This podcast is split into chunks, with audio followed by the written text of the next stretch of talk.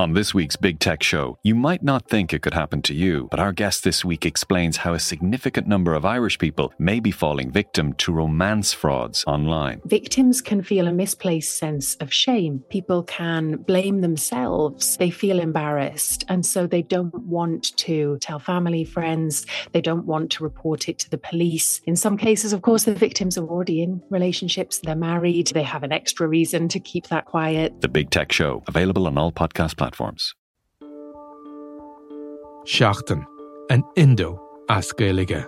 Táim i món iireachtaí a dhéanamh techt ar a chorp, agus súlagam amachchan seo gur féidir é a chur in uig ceart lena bhhaintir féin. Scialtaí fis tuairrmaí. Tá sé dochreite nach bhéach ara i gcóna meáin an cheist sin eáil. Bhí an tála a gnáam go raibh áthá reachtam Iadach sé tarn gribhann óthcástan i listúthe agus go mina frecht gá a clig ar ducha sin éair.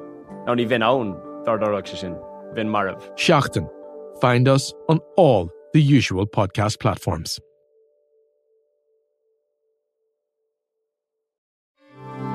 This is an Irish independent podcast.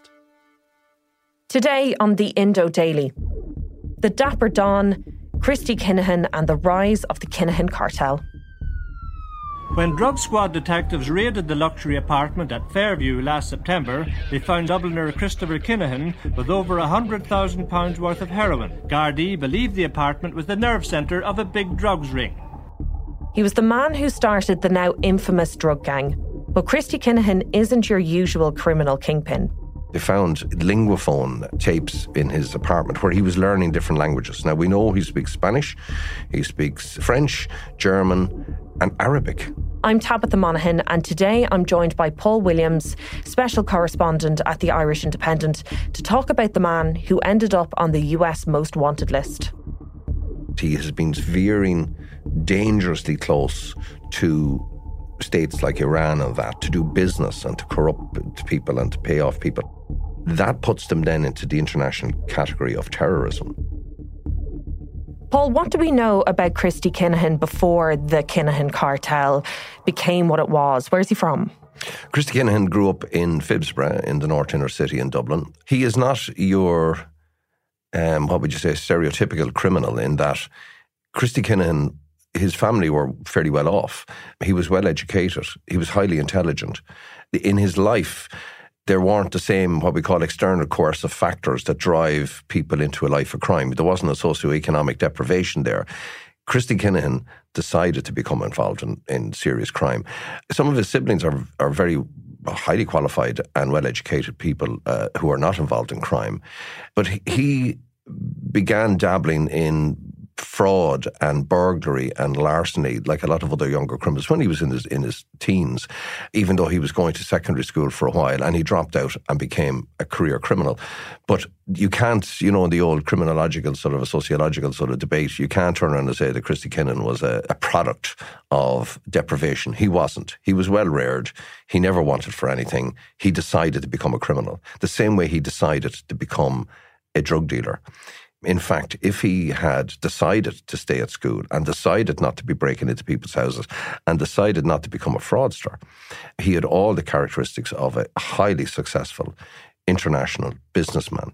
Did that education and his background set him apart from other criminal leaders in Ireland? Yeah, the story about organised crime, eh, eh, whenever you look at organised crime in any country, is that you look at the personalities involved, and there is always going to be guys who pop up to the top for various reasons. One, that they're very clever, or one, they're very successful, or also that they're exceptionally evil. And eh, he, as I said, he strategically decided to get involved in the drug trade, and he did so in the 1980s. This was the heroin epidemic had hit Ireland in 1979. The protesters were from the Concerned Parents Against Drugs movement. The trouble started this afternoon when a number of them occupied the house and barricaded themselves in. They say the house was being used for drug pushing. The demonstration had been organised after a woman from the area found that her son had become a heroin addict after contact with the pushers there. My boy was carrying for them all over at 12 years of age. What do we want? When do we want it? Pushers, pushers, pushers! So by the mid 1980s, he had become and was becoming one of the biggest heroin traffickers in Ireland. And in 1986, he was arrested and charged with what was then one of the largest, was definitely the largest heroin seizure by the police in the history of the state. Of course, it was only a seven year phenomenon at that time. But what the police didn't know at the time, and this was again one of the reasons why organised crime has thrived everywhere and people like Christy Kinahan thrived. An Garda Síochána was in an insular organisation. It was inward looking. It actually, it, the Garda Síochána was broken up into districts and people didn't bother looking outside even the district that they were in. But there was this guy with him, an Algerian at the time, who was making up, and he was living in a luxury apartment in Clontarf, Christy Kinahan was. He had left, by the way, his wife and two sons back in corporation flats in Oliver Bond. This Algerian guy, when the guards burst in and they were watching, doing surveillance on them, they were cutting up heroin. But subsequently, Kinahan claimed that he was a heroin addict, which of course was nonsense. He wasn't. The heroin epidemic, as I say, was only a young, it was a fresh, new problem in our society, and people were beginning to realize it is a health problem. But the guy he was sitting with from Algeria turned out to be a major international heroin trafficker. But because An Garda Síochána was living in this little bubble, but they didn't know who this guy was. And he turned out to be huge. When drug squad detectives raided the luxury apartment at Fairview last September, they found Serrier and Dubliner Christopher Kinahan with over £100,000 worth of heroin, some of it ready for distribution to other dealers in the city. Gardaí believed the apartment was the nerve centre of a big drugs ring. So the point about it was that in the 1980s, Christy Kinahan was running with the big players. When he was arrested as well that time, which is interesting, Mick O'Sullivan, the former assistant commissioner, who was the guy who busted him, would tell you about how, you know, they found linguaphone tapes in his apartment where he was learning different languages. Now, we know he speaks Spanish, he speaks French, German, and Arabic. But he's also studying law. He got out of prison. He served a few years here and he went to live in Amsterdam. Now, in terms of the whole story of, of narcos uh, in Europe, Amsterdam is the center of that story because Amsterdam was the, the central hub of international drug trafficking. It was where people went to do business, to meet contacts. And here you had this very unusual Irishman who was extremely suave. Remember, he's a fraudster ultimately he was always a fraudster. Now, he's also like a chameleon because I met him one time, well, met him, confronted him more like, and he was speaking in a very cultured European type accent. That's the way you describe it. You could also meet him another day and he would speak in perfect English Cockney accent. He will absorb into any environment that he's in at the particular time. But anyway, he turns up in Holland, starts doing business there. And remember, he can speak the lingo. And he went to prison. He met a fellow called Joop Altpost, who became a very major player. He was a major, major Dutch criminal who started doing business with Christy Kinahan. But because of the fact that Amsterdam was the melting pot, the main prisons tended to be a melting pot of international organised crime. So Christy Kinahan, there was no language. Language was not a barrier to him. He was very suave and sophisticated. He was charming. He was highly intelligent. People want to do business with him. And so therefore he very, very quickly built probably, and again, this is before anyone noticed we had a problem. By the early 90s, Christy Kinahan was already on the way to the top. Like he had built the international infrastructure and contacts to be a big player. And literally within a couple of years, by the late 1990s, mid to late 1990s, he was classified as being one of the biggest suppliers of drugs, cocaine, heroin, hash into the UK market, which is huge. He was a major player here. Of course, we didn't realise a lot of that until it blew up in, in people's faces. And then he gets, in 1996, his partner in crime joins him. And this is a man called John Cunningham. John Cunningham was a famous or infamous kidnapper. He kidnapped Jennifer Guinness in the 1980s. For the rest of her life, Mrs. Guinness will remember Tuesday, April the 8th last as the Day of the Jackal for as she entered her house, three armed men forced their way in after her. John Cunningham, referred to by his accomplices as the Colonel, had decided to go for the big one, and soon it became apparent that Gillian, one of the Guinnesses' daughters, was to be taken hostage. Having been persuaded by Mrs. Guinness to take her instead of Gillian, the gang forced their hostage into a car and headed north towards Swords, leaving a demand for a ransom of £2 million and the code word Jackal he was one of the original brat pack of organised crime, a contemporary of Christy Kinahan. And he also would have run with the likes of John Gilligan and he would be a member of the Generals gang and all these kind of guys. And he got he got a big sentence for kidnapping. He came out in 1996 he was caught breaching the terms of his term, his release from prison. He was in an open prison. He, he was caught in a pub, basically, and he decided to do a runner. The person who helped to get him out of the country was a guy called John Gilligan. John Gilligan got him out of the country. He went to Amsterdam and he sat, he met his old friend Christy Kinahan, and from there. That is the moment in 1996, 97, where what we know as the Kinahan cartel begins. Tell me about the name Dapper Don. Where did that come from? I take responsibility for that. I put that nickname, and I'm not saying that it's any great because I, I obviously been writing about him for many, many years, and it was purely because he was a very dapper looking dude, and it wasn't anything sexier than that. Because like I was in the Sunday World time, and we like good headlines, and it, it just it suited him. Did he display his wealth? Like, w- Oh, no, was he was he afraid to do that? well turned out man. Like Christy Kinahan, if, if you met him, like women love him. He's um, he's an exceptionally charming, charismatic, suave. Like if you didn't know who he was uh, and you met him in Monaco or somewhere like that by the boat, this is an international man of mystery. This guy is he's a billionaire, and he is a billionaire. But Kinahan, remember, he's wanted on a charge from before. He was wanted. He skipped Ireland, where he was wanted on a charge of fraud, basically re- receiving uh, forged and sorry stolen traveller's checks. So he slipped back into Ireland for his father's funeral. And when he was at the funeral, cops nicked him and he was put back in prison. He had four, he got a four year sentence. So he stayed in prison until about 2001. And It's that was in Ireland. That was here in Ireland. Is that when he decided to, for want of a better phrase, make the best of being in jail and educating himself? Oh, yeah, he did. When he was in prison, he studied sociology. He also studied environmental science, um, which is, which of course. Not something I expected you to say. No, but think about it. If you remember the old Sopranos drama series, you know, like they were involved in waste disposal. Most gangsters seem to like waste disposal. But in all his, he's had huge portfolio of investments around Africa, across Europe.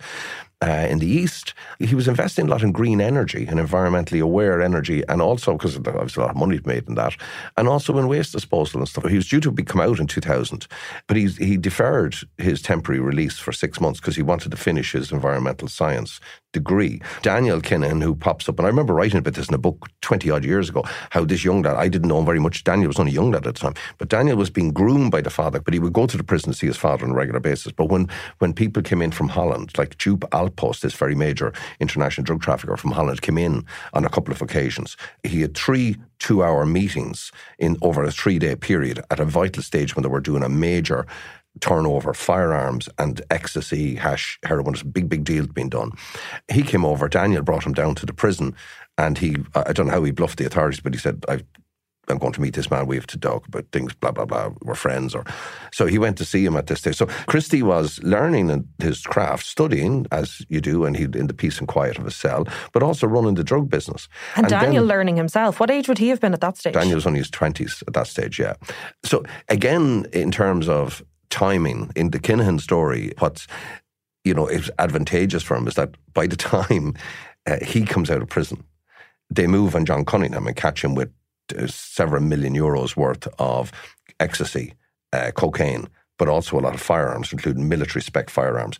And at that stage, in that three year period, I'm telling you, that's over 200, 250 million euros worth of, of today's value of, of drugs they brought into Ireland. So Cunningham is arrested in Amsterdam by the Dutch police. He's subsequently jailed. So Christy takes over the business, and the business continues to thrive and prosper. And then Christy, in that early period of the early noughties, moves his operation to the Costa del Sol. And is that really when the Kinahan cartel, as we know it now, really starts to take off in that, of Absolutely, in that period. By the early noughties, he was involved in a myriad of legitimate business interests.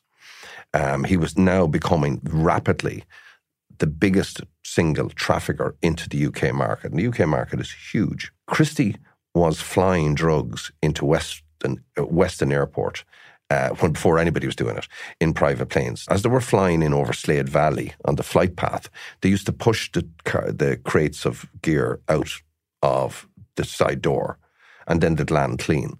So by 2002, 2003, Daniel was coming up.